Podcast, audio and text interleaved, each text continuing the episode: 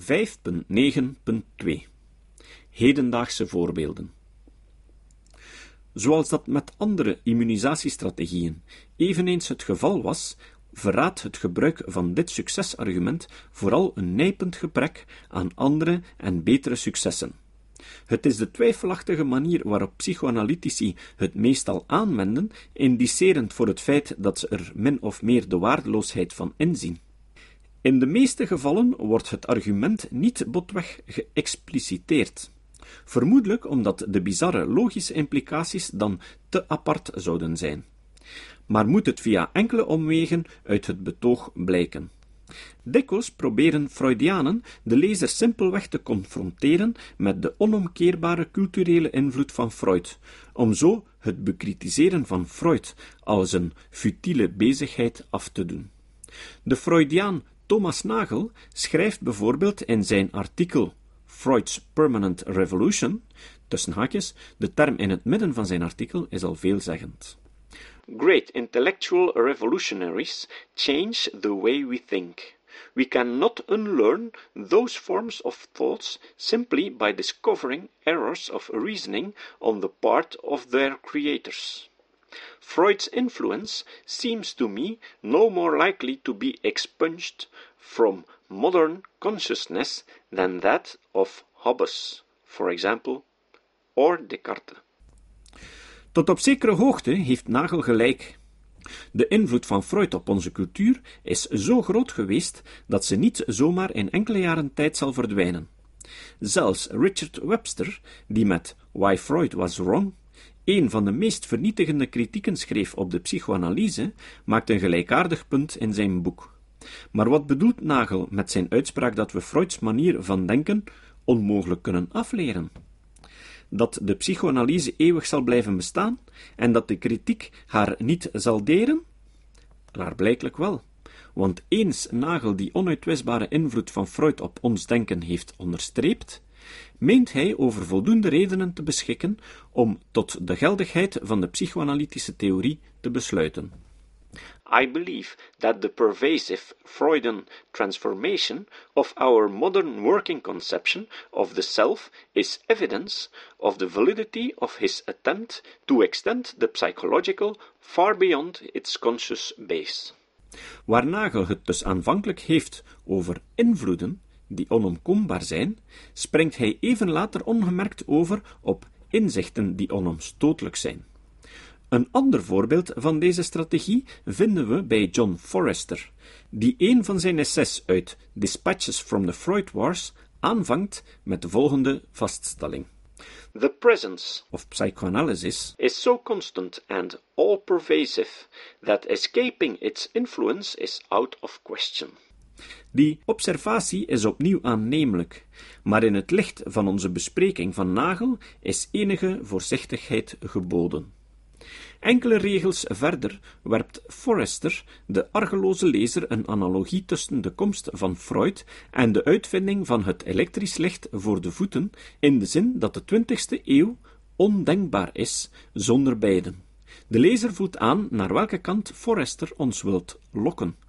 Ook zonder communisme of kernwapens is de 20e eeuw ondenkbaar.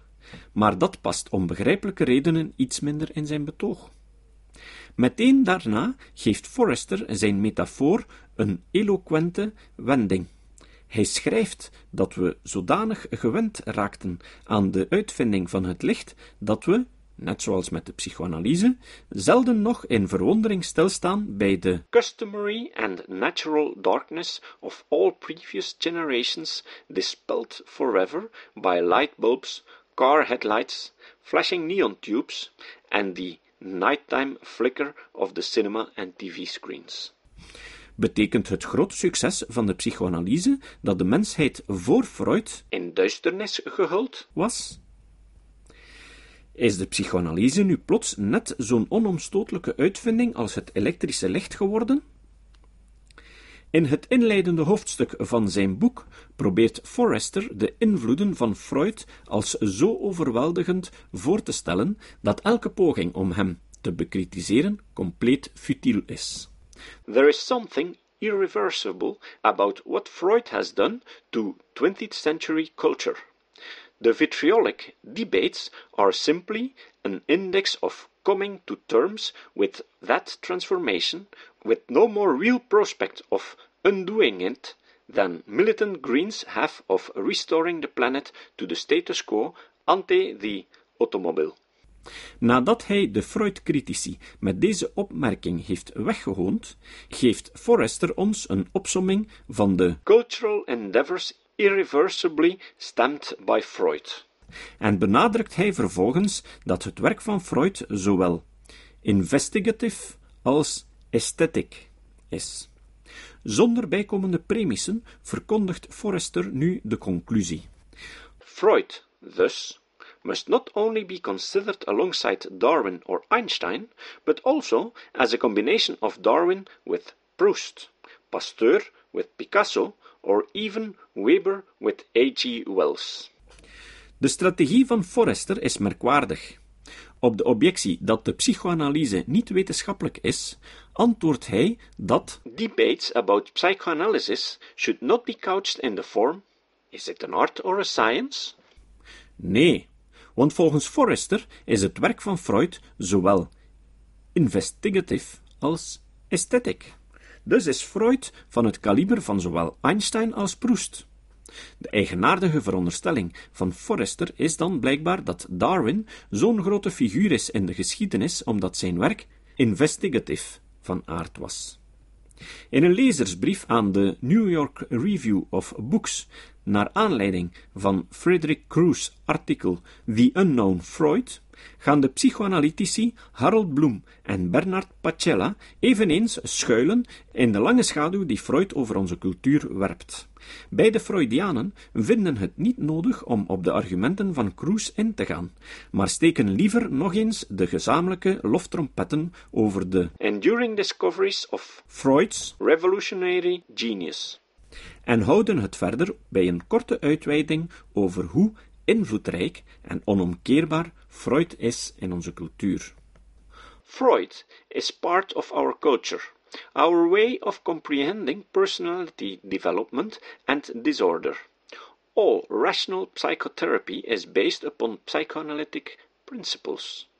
Concepts of repression, regression, denial, projection and Freudian slip have become part of our language.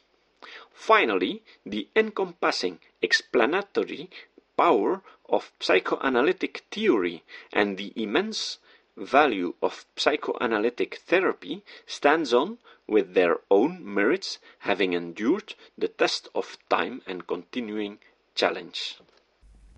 Het is duidelijk dat Bloom en Pacella deze opmerkingen over de invloed van Freud niet expliciet als argument op tafel gooien, maar in de context van het rondje Freudbaschen, waarop hun lezersbrief een antwoord pretendeert te zijn, lijken ze beslist te beweren dat alle onomkoombare invloeden van de psychoanalyse wezenlijk in het nadeel van Crews pleiten. Eerder dan een duidelijk argumentatieve vorm aan te nemen, komt het betoog van Bloom en Pacella neer op een soort pose. Wij psychoanalytici zijn alomtegenwoordig en we zullen niet verdwijnen. Wat gaan jullie critici tegen ons beginnen? We zijn al jaren het mikpunt van kritiek. En zie, we leven nog steeds. Bewijst dat niet dat wij sterk zijn?